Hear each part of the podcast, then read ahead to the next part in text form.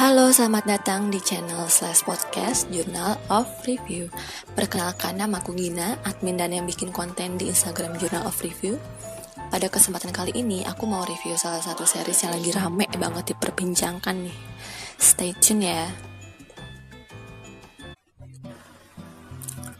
I wanna say it once again, Marvel never fails to amaze me. Walaupun aku baru suka banget dan mulai ngikutin Marvel pas lihat Captain America muncul, pas aku nonton Infinity War di bioskop. Marvel emang beneran selalu bikin film atau series yang karakternya berkesinambungan dengan karakter-karakter di film atau series yang lain. Padahal ini film superhero loh, tapi seru banget kalau diikutin. Nah, kali ini yang menarik adalah WandaVision, miniseries pertama setelah film Avengers Endgame selesai. Kenapa menarik? Karena di sini menurutku, Marvel memakai five stages of grief alias lima tahap kesedihan.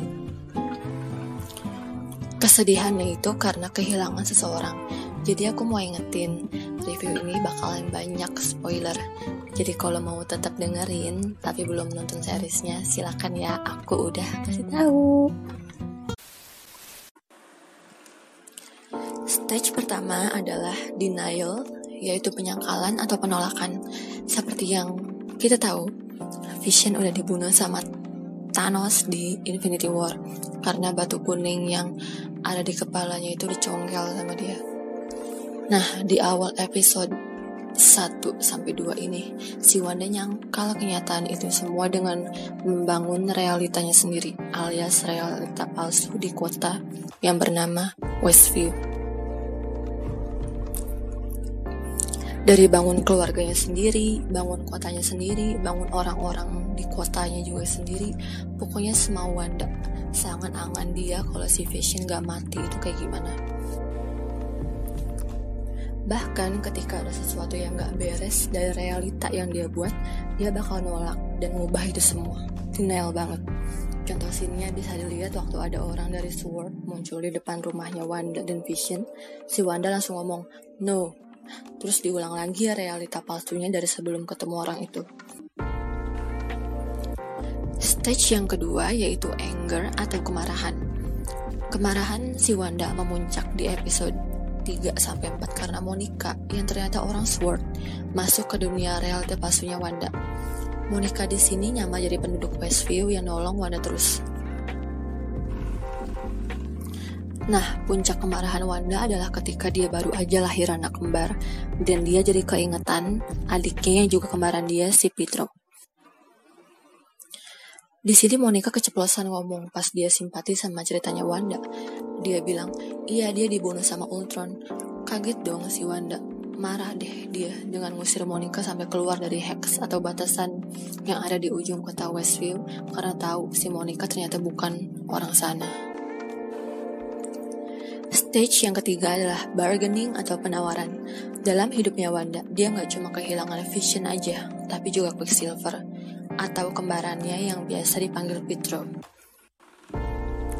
Dalam episode lima, si Wanda ngebuat Pietro hidup lagi dan tinggal sama dia. Lagi-lagi denial kan. Di episode ini juga akhirnya si Vision tahu kalau dia sebenarnya udah mati. Dikasih tahu sama Agnes, tetangganya Vision dan Wanda, yang lagi nyetir di ujung kota Westview. Dan saat itu juga dia ngelihat Hex yang dibikin Wanda, lalu mencoba buat keluar dari Hex itu. Nah, tahu bapaknya lagi sekarat karena coba keluar dari Hex, salah satu anaknya Wanda Vision langsung ngasih tahu si Wanda kalau Vision lagi dalam bahaya. Di sini Pietro malah ngejek Wanda kalau dia bisa ngebuat Vision hidup dua kali nantinya, yang berarti mati dua kali juga. Ngedengar ejekan itu, Wanda langsung ngedorong Pietro dan ngebuat Hex yang lebih besar lagi buat nyelamatin Vision. Sampai-sampai beberapa orang Sword yang nongkrong depan Westview juga masuk ke dalam Hexnya Wanda. Dari situ kita tahu kalau Wanda lebih milih Vision karena Vision lebih penting dan kematiannya lebih menyakitkan buat Wanda daripada Pietro.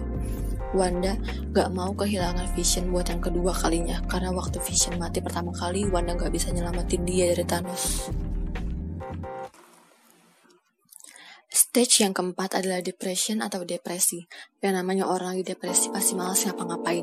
Bawaannya buat bangun dari tempat tidur aja malas. Begitu pula yang dirasain Wanda di episode tujuh. Wanda di episode ini kelihatan kayak udah capek banget karena udah terus-terusan yang kalah kenyataan kalau Vision udah mati. Di sini Wanda benar-benar berubah dari sosok ibu rumah tangga sempurna yang dia mainkan di realita palsunya jadi Wanda yang semeraut. Bisa dilihat waktu scene Wanda bangun tidur, dia males banget buat gerak, bahkan minta tolong Agnes buat ngurusin anak-anaknya. Stage depresi ini juga diperjelas dengan iklan komersial yang muncul, yaitu ngiklanin obat antidepresi Nexus yang tagline-nya Nexus, because the world doesn't revolve around you, or does it? Stage terakhir yang kelima adalah acceptance atau penerimaan. Di dua episode terakhir kita tahu nih, kalau Agnes ternyata adalah Agatha, seorang penyihir jahat yang masuk ke dalam hexnya Wanda. Agatha nyuruh Wanda buat ngasih tahu dia gimana caranya bisa bikin hex dengan kekuatan sihir. Di sini, Agatha maksa Wanda buat mengunjungi kembali kisah hidupnya Wanda dari kecil sampai pas Wanda ketemu sama Vision yang udah mati. Apakah Wanda bisa nerima kenyataan kalau ternyata Vision udah mati? The answer is yes. She finally accepted that fate.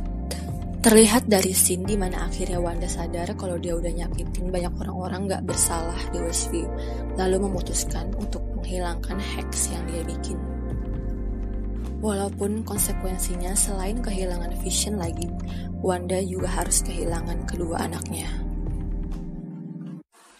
Tapi setelah lihat post kreditnya, apakah sampai di situ?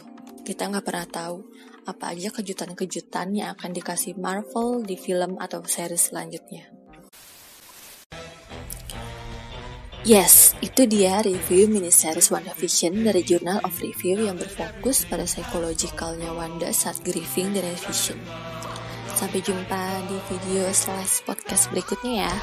Bye. And I killed Sparky too.